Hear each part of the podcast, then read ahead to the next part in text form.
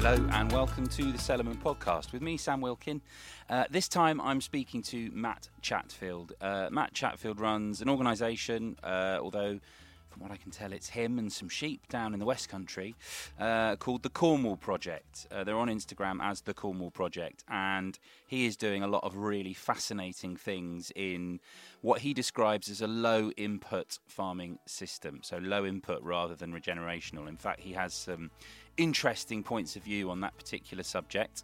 Um, so Matt's background uh, is really interesting. He was in London for many years uh, from a farming background uh, in, in, down in Cornwall, Devon, and uh, he he found himself being drawn back to the farm. He went home and realised there was all this incredible produce. Uh, in Cornwall, that wasn't making it to London for logistical reasons. So he got himself a, a, refrigerated van, and through lots of connections that he'd made up in London with various brilliant chefs like uh, Brett from the Ledbury and James Lowe at Flor, Lyle's, uh, people like that, he discovered there was a real appetite for great produce. Um, this is at a time when people were kind of coming back from places like Noma and really buying into the idea of provenance and, uh, you know, the origin story of, of, particular ingredients. So he supplied that need for many years, in fact, to the point where he even uh, set up a pub in North London that, that served exclusively products that he'd sourced from down in the West Country. And then after a while, what he really wanted to do was head back head back home and uh, start working on the family farm. He describes as a small holding, about 80 acres.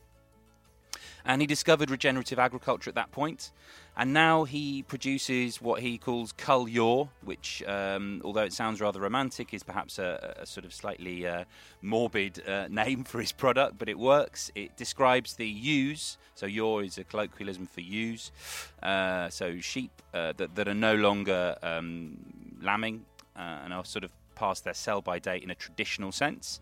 And then he treats them a little bit like a Berwickshire pork in that he gives them a good life and he fattens them up and they walk around a lot and eat delicious grass.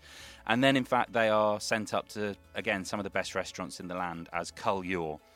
Um, so he's a really interesting guy. And we kick things off with his sort of first footsteps into regenerative agriculture. So here he is, Matt Chatfield from the Cornwall Project well, you know, I came across this thing called regenerative agriculture.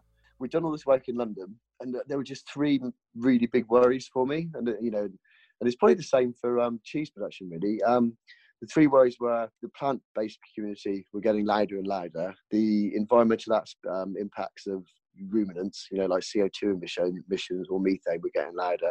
And then the one that really was getting louder was rewilding. So I mean, that's the three areas that I thought I mean, at the time I called them threats, but I do generally now perceive them as opportunities. So what I then thought, I looked at these three areas and I thought, right, it just naturally happened because I was on my little houseboat, and then what I would do is if I found someone I was interested in doing, you know, doing interesting farming, I would drive off and go and see them. So I was spending a lot of time on the houseboat, looking at YouTube, and then going off and and seeing really interesting farmers. Um, and it just naturally happened then that speaking to mum, and she was like happy for me to go back and experiment on the on the small holding. Um, but I thought, right, if I'm going to farm, I'm going to try and do something that you know. I I mean, I spend a lot of time on Twitter debating people, and I'm never nasty, but I do genuinely want to learn from people. So I I, I debate rewilders, I debate debate environmentalists, I debate plant-based people, and I thought, right, can I come up with a farming method that actually I can actually win debates? like you know. Yeah and I, I've learned how these people debate, and they, it's always the same sort of questions. And I was like, right. So now, you know, I've created a farming system, and I've been doing it a year now, and the way it's heading, it's it's heading where you know I've done more than I ever thought I could in a year, but with the things that I've got happening in the next year, um, I think, yeah, I, I, yeah, the only issue I've really got is that I do actually end up um, killing my ruminants. But what I do is I spent a lot of time in Extremadura with um, some incredible jamón people, some Iberico pig suppliers, and I've always viewed that as the the best meat um, in the world. Um, and I now have got a very good idea of how they produce it. But essentially, if you want world-class meat, you need an animal that's walked around a lot. And with the Iberico pigs, you know, they're basically walking around in the Dehesa, scratching a living, scratching, you know, they're just, you know, there's really not much to the meat. It's very arid, you know, it's too, it's extremes of temperature. But then suddenly I think after about 18 months, they weigh 80 kilos. And then the acorns arrive. They put them in the acorn fields. Um, and they put on about 80 kilo in about four months. So basically, if you want world class meat, you need good genetics in an animal, but you need something that's walked around a lot to get the flavour into the muscle, and then you need to put a lot of fat on as quickly as possible at the end. So I just suddenly thought, right, wait a minute, like sheep. um, these, if you've got sheep, you, they've probably sheep, you know, just by the nature, are going to be grass fed pretty well all their lives. They've walked around a lot, um, and then if you can put fat on the end. So I just had like a eureka moment, really. So what happens in um, sheep systems is um, a sheep will, you know, it's actually it's one of those animals that probably has the, as close to a wildlife as, as you can, regards like a you know domesticated animal. So basically, they'll be they'll be running on flocks. Um, they'll be out in the fields. They'll be running with a ram. Um, they'll get pregnant. They'll have their lamb. Um, they will then that lamb will be on them for like four or five months. It's then naturally weaned, so you're not taking a, a lamb away. You know, the you know, so you're not. It's not like with a dairy cow where you're taking the calf away. So I quite like that. But a lamb every year, say a farmer's got 100 sheep, um, every year it will replace about 15% of that flock. So if you've got 100 sheep, every year the farm will be right, 15 of those sheep, you know, for one reason or another, they're not fit for breeding from again. Um, and that maybe they've had mastitis or they've had trouble lambing or, you know, they've had something go wrong or, or maybe they've got a teeth issue, which means they, they can't sort of graze properly. So 15% tend to then go straight into the food chain and, and to not a particularly nice part of the food chain. So you've got these poor sheep, 15% of them. So you've got 15 sheep and they're normally taken straight to a, a market where they probably just wean their lambs. They, are probably not looking great. They're quite thin, and then they're put into a pen, and they're normally bought by abattoirs, and then they're normally the next day, you know, basically killed and either end up as kebabs or they end up as pet food. So I sort of thought, right, well, let's try and put some meat on. Let's try and get these animals and give them a decent retirement, and let's put them on pasture for like six months. See if we can put some fat on them, and then you know, and then where the special bit is there's two special parts to it that were really well one was really lucky. One is that after about five or six years most of the sheep are like say five or six years old. After five or six they stop producing lanolin or they produce a lot less. So lanolin is that like waterproof substance that comes from the glands. It comes through the skin and slowly goes in the wall and it basically makes it a lot more waterproof um, but it's also what gives that really tacky flavour when you when you do have like lamb fat or sheep fat. But after five or six years, that disappears. Then the other complaint about um, you know, I, I, mean, I actually call it Cull Yaw because that's the name of it, um, the colloquial term for it in Devon, where my where we've got this family farm. So it's called a Cullior. Yaw is Devon for ewe, and Cull is because it's going to be culled. So it's um, okay. and I thought one of my debates with a plant-based person, he said to me, you farmers, you know, you, you hide behind really pretty terms like retired dairy, dairy cow, you know, why don't you call it what it was? And I'm like, right, okay, cool. I'm going to call it yeah. Yeah. So, I, you know, I actually find that's, that's why I originally started using it. Mum was horrified. I worked with the Warrens um, and they spent a lot of money on a, a state of the art dry aging facility, you know, based on the success of London. So we've got like about five dry aging chambers in there. So what we started doing was actually aging them for, for five weeks on the bone. And I just don't think anyone's ever done that. So basically, we took it. The first chef who had a proper try of it was a chap called Jeremy at Ikoyi, and Jeremy's a very special chap. You know, like incredible palate. He's travelled the world, tasting meat, really obsessive, like very geeky. I don't think he'd mind me saying that. And I took him some to him to try, and obviously he's expecting something really tacky and something really tough.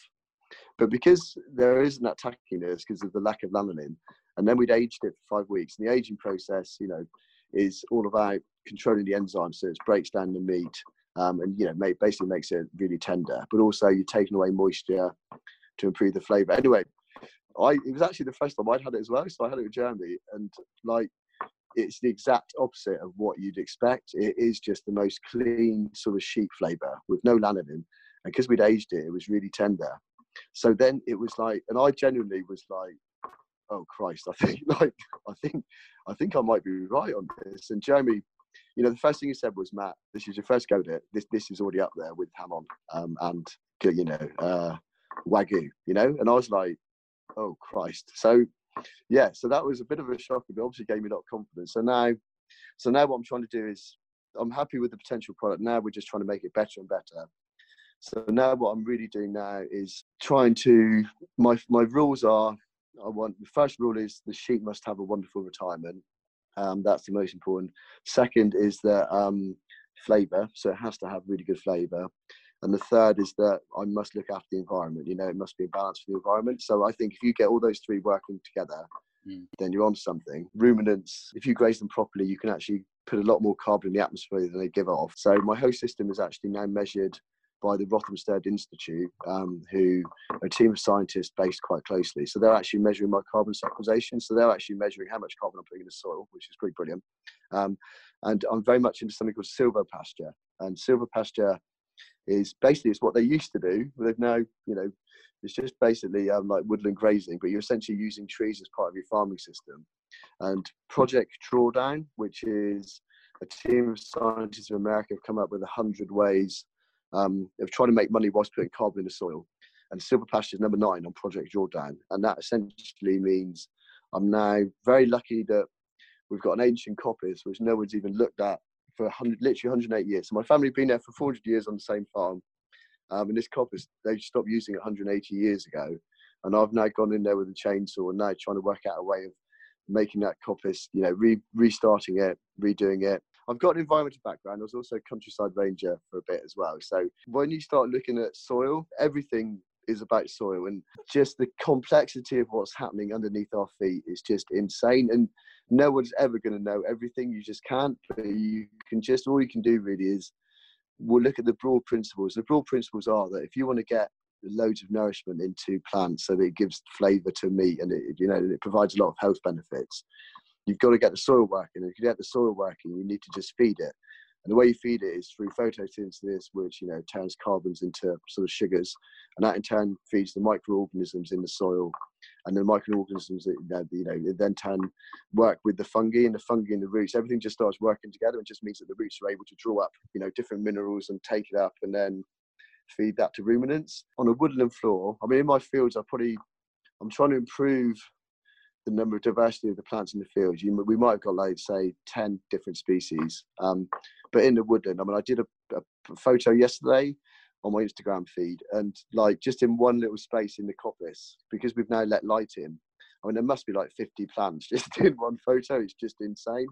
And if you've got all those different roots working together, they all in turn work with fungi in a different way, and they in turn break down more nutrients. So the more diversity you've got happening in root systems underneath the soil, then the more nutrients it draws up. So that, for me, nature's looked after, and the flavours just can be absolutely phenomenal. So, so it's really exciting times, and and I probably can't say too much about it now, but I think I've just possibly signed. Well, I'm in the process of writing up a proposal which is going to be really exciting. We're possibly not going to go for coppicing. We're going to go for pollarding. With, and basically, pollarding is you cut trees about eight feet above the ground, and then they they spring up because we've got like a deer issue. So that means the deer won't be able to reach you. You get all these wonderful branches, and I'll probably be chopping some of those branches off and using this tree hay for the for the sheep.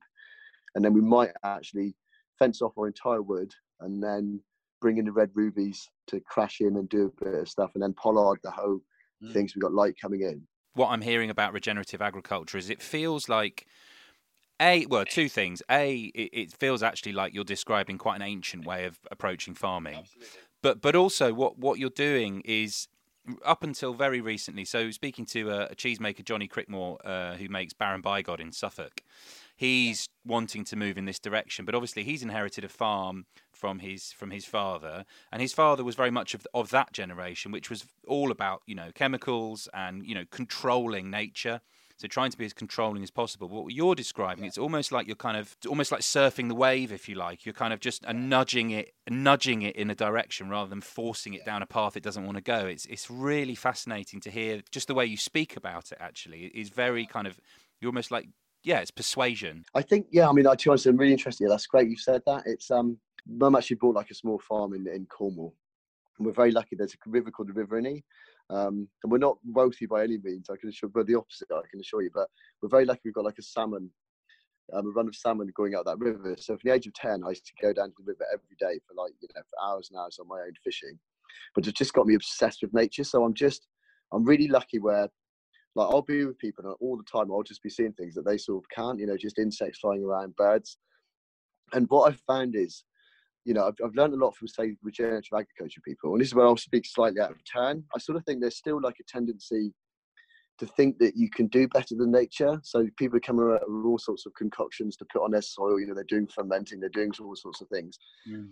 but I think I just spend like two hours every day just sitting there looking at animals, looking at birds, looking at insects, and they're they're the things that are telling you what's really going on. Um, and I think that's uh, so. On, so I've sort of almost stopped listening to the regenerative agriculture folks for a bit. I do listen to the conventional farmers because they actually make money, which is important. But I spend all my time now just talking to conservationists. So, for example, I've got a guy coming out.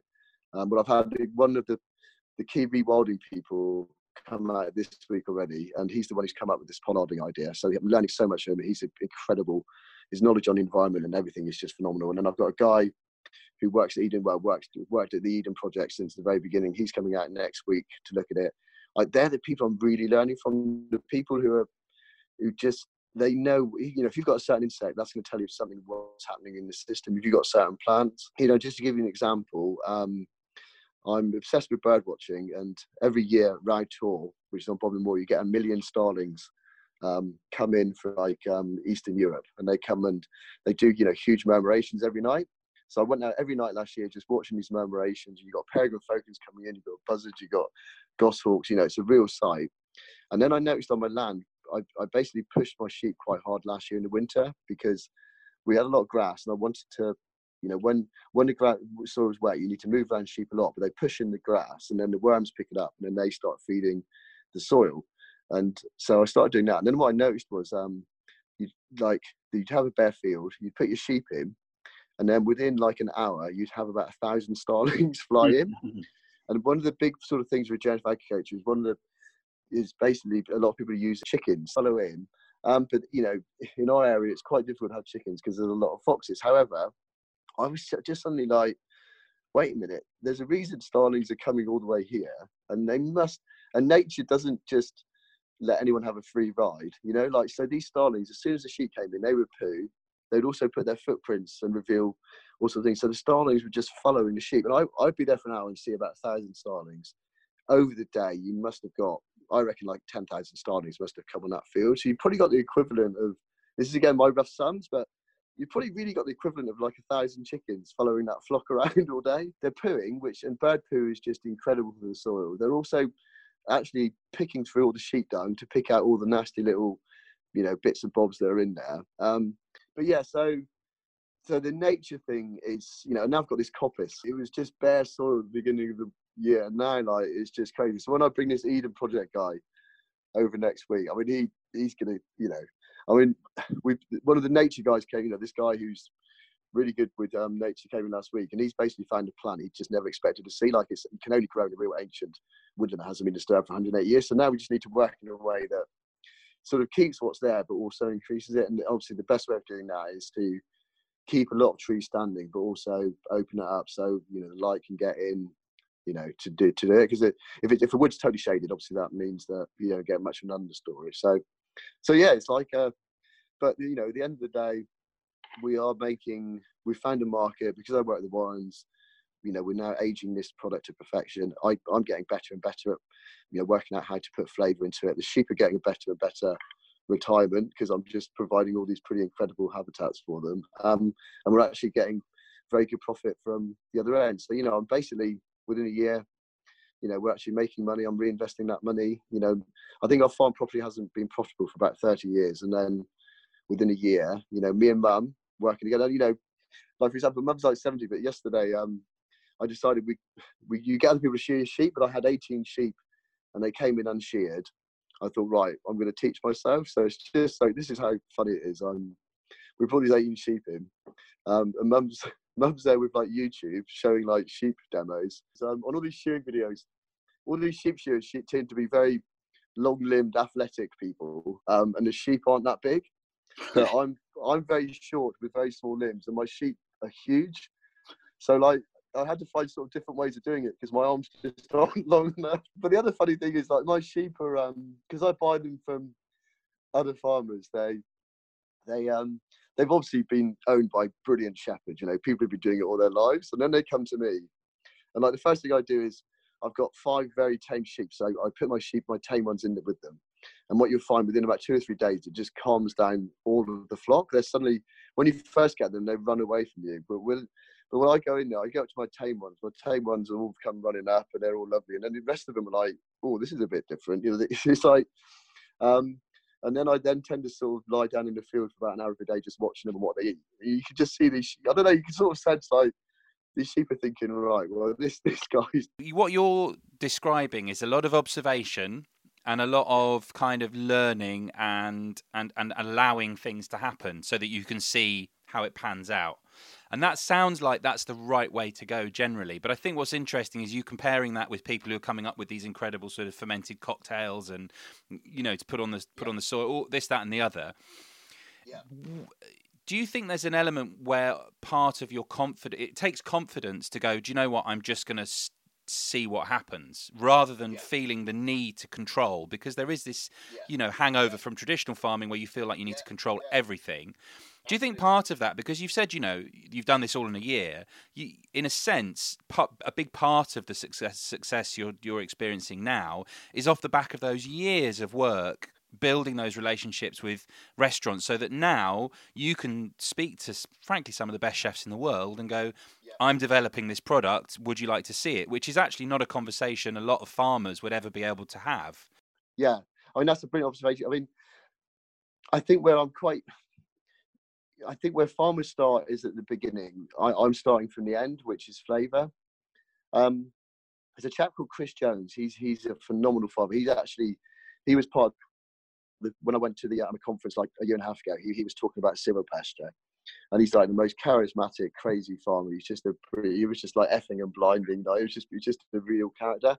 And I decided then, right, I think I want that guy to be. I, I want to be his um, not protege. I'd you know I'd, I'd like him to be you know, I'm going to get to know that guy. So I went and met him, and I went down there, and he he said, right, Matt, all right, do you want me to sum up everything I've learned in 50 years in one sentence? Okay.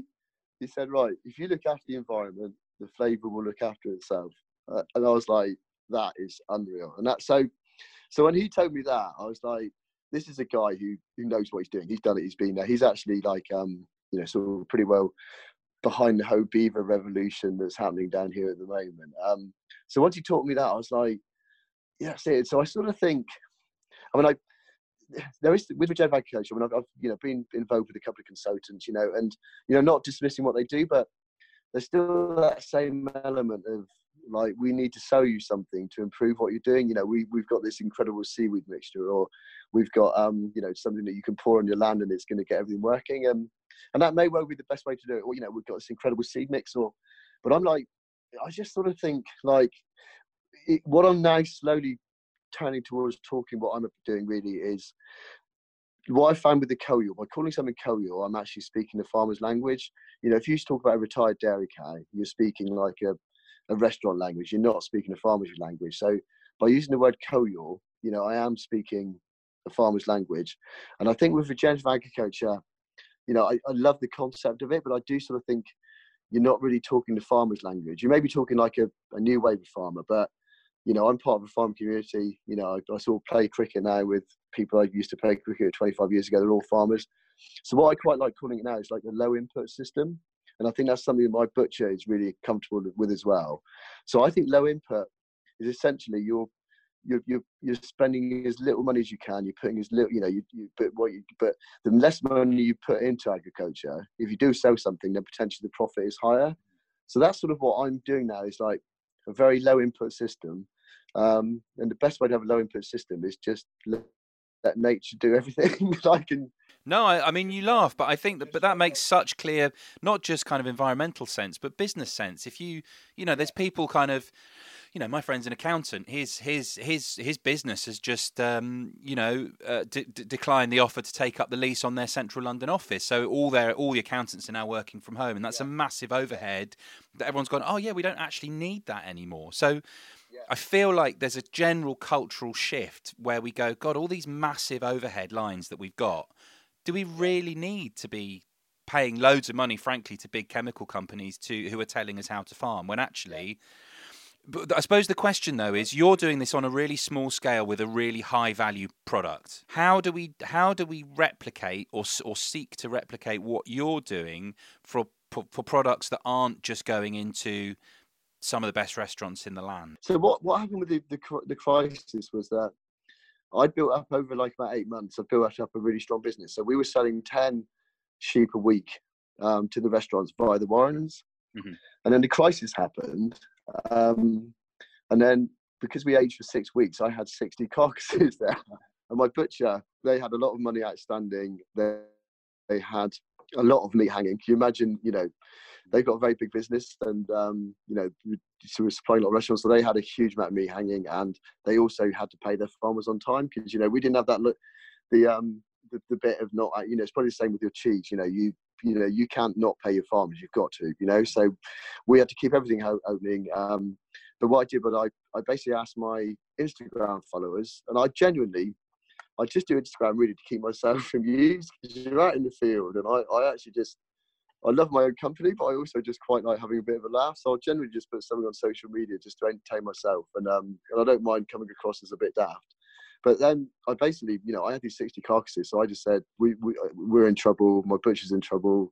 We need to get rid of this meat. You know, we've got it hanging. Um, would anybody interested being and buying it? And and they did. Like over three weeks, we sold all the carcasses, wow. and I was suddenly like, oh crikey, like this is the British public. Like they, these people have been following me. They they really supported me, and it was just a really weird emotional time because everything was up in the air. All your mates' restaurants in London are going down. Everyone, you know, and everyone's like socially isolating. And my personal feeling is, for me, what's unique about my system is the more you buy, the more sheep I save from being killed straight away and actually give them a good retirement, and the more environmental benefits there are. So I personally think with low input systems, you could produce a lot of meat at a very high quality for not much money. So I think, and another area where this is where I do actually think it is regenerative agriculture. I think what I'm doing, I'm going to call it low input, like natural farming. But one person you really ought to speak to is a chap called Fred Price, who um, he's got 200 acres of arable up in Somerset. Um, he was using loads of chemicals, very good chemical farmer, you know, was spending more and more money. His profit always stayed the same. But then one year his his wheat, you know, just collapsed. You know, he physically there was just no um, you know, he got very very low levels of actual you know quantities of wheat, and he realised that basically his soils were just depleted. Whatever he did, you know, they, they, they were just dead. You know, he put so many chemicals on them. So then he started using Tamworth's pigs. So what he's done is, like, he takes about 20 acres every year, and plants a 36 um, plant cover crop, grazes it with pigs for two years, gets the whole system working again. So he's gone from like 1% carbon content, which is organic matter, to 6% in, in a small period. And now he's basically slowly, you know, you can almost say he's organic now. So he'll then get the soil working and then plant ancient wheat varieties. He doesn't get as much um, volume of wheat, but he does get a better price. Um, but he's obviously spending a lot less than inputs. But my this is one of those I did one of those crazy crazy sums looking at Fred's system, and I reckon if 20% of the arable farmers in this country, just 20%, started using pigs as fertilizer instead of chemicals, then currently we've got 9 million pigs a year in factories. We could actually take all those pigs out of factories and put them on the land and regenerate it. And so there'd be no need for pigs in factories. You could then get chickens possibly out of factories and get them on the land. But if you if you're using pigs to replace chemicals, it's going to take a little while. But I, I'm convinced the sums will stack up because then you could use sheep in those systems, you can use cows in those systems. And if you're if we do the sums, I'm, I'm convinced you can work it out so that we can still actually get meat at a very good price, um, but actually give these animals an incredible life and get the environment working, get the soils working. So there needs to be an injection of, of, of investment from somewhere to, to to enable that system to kind of kickstart. Because what you're describing is an initial boost of money, and then after that, actually, it just starts to look after itself. I don't, don't want to get too political, but the government, I'm sorry, they just they, they, have let us down for like say 30 or 40 years. I don't think they're ever really going to help. So we've got to do it on our own. Like Fred, for example, he rather than buy fertilizer and chemicals, he bought pigs. Like so, every year he's got a massive, great chemical bill. Um, so instead of doing that, he's basically now slowly using pigs. So, you know, the investment he would spend on chemicals, he would instead do with pigs. So you know, all I've done is bought sheep um, and then sowed them, put up a little bit of fencing. But my financial outlay has been absolutely tiny. I know I'm lucky enough to have land, But you know, land is pretty cheap to rent, and I think in the next five years, land tenure is just going to change dramatically because there's a lot of very old farmers, and there's going to be incentives, I think, to make them encourage them to retire. So I think land is going to become cheaper and cheaper. You know, the barriers for entry are going to be greatly reduced. So I, and the way I sort of feel is, but I genuinely think if I can do it, then anyone can. You know, they've just got to work hard and read things and watch things. But when you make decisions a year ago and then you look at your land responded, I've just never felt a feeling as good as this. And I'm like, I just wish I'd done it when I was like 20. So, what's the future? I mean, you're only a year into this project. How, how is it? How are you looking to develop? So, basically, I want to fence off my wood, which hasn't been touched for 108 years, pollard the trees, get my red rubies in there, um, use the um, branches for tree hay to feed my sheep, keep the sheep in the field, but graze in a way that improve, improves um, um, plant biodiversity massively. You know, like that's that's the future. Is you know, I, I think I can just push this like more and more and more. But just the more I learn, the more the better you get. And I think farming should be a possibility. They should just you know, constantly try and just try and get there you know be entrepreneurial and just find out what's happening and see if they could actually give it a go because it's it is possible. And the more of us doing it the better we can build a supply chain and you know but you know if you with like mail order and the websites and internet you know you can you can build a market for your produce but the more of us doing it the better that supply chain will get. We've got this wood we've now i've got an experimental acre where i've let a mate of mine who's a grower just do what he wants um, we're now actually investigating getting breeds of sheep that produce good milk. And my gut feeling is, if you look at it, I'll, I'll um, it's called um, food of the forest. My gut feeling is if we can produce sheep milk from that wood, yeah, then we've got something that could be absolutely insane. So just to finish it on a cheese subject or a dairy subject. Trouble is, you've just started something now, Matt. You can't finish it on a on a milk comment. That's a whole other conversation since being introduced to the idea of silvopasture, because I'm my sort of drink of choice, if you like, is cider, and I've been fascinated to see all the stuff coming out of sort of Herefordshire, Somerset, that kind of wine style, beautiful stuff. The the idea for me of having, uh, you know, an area of you know, sort of old style orchards rather than these kind of bush orchards, these sort of taller trees with with you know sheep or goats or, or, even cows grazing underneath, and you've got a farm that produces cider and produces cheese, and you know that's probably that's not a revolutionary idea, but to see more of that, you know, so something that actually is not just producing a raw material, but is actually producing a finished product. There are very few products like cheese that go from a farm in Somerset all the way to say the Ledbury and don't aren't you know aren't fiddled with along the way somehow or cooked or whatever. I think that's really exciting that you're investigating that end of things. It's just making something productive. You know, if you've got the tree canopy, you know, use the the floor and use the tree. You know, it's obvious that you, you're going to get a more productive system and don't just have stuff on the ground have some stuff vertical you know that's the whole beauty of um, well, particularly on an island nation. I mean, I think that's the thing, isn't it? Is making the most of the space as well. When you see a sheep for the first time ever going to wood, it's obvious that that's what they're used to. Like suddenly the whole flock calms down and they just eat leaves like it's absolutely the most natural thing in the world. And it is. You know, you just realise that, Christ, man, just having them bent down all day with their heads down eating, I don't think that's natural. I think like they're, they're, they're designed to do both. That's Matt Chatfield there. I, I, mean, brilliant. I love listening to him talk. Um, you'll notice I didn't speak very much in that episode, and that is reflective. That's not a major edit. I was just rapt, to be honest. It's just such a kind of, it's taking all these systems that I've been talking to various people about almost to the nth degree. It's going so far down that kind of low input uh, system as to be almost just not quite, but almost releasing sheep into the wild and letting them get on with it. Obviously, there is much more to it than that, and Matt is controlling their environment in, in perhaps a sort of as the lightest possible touch.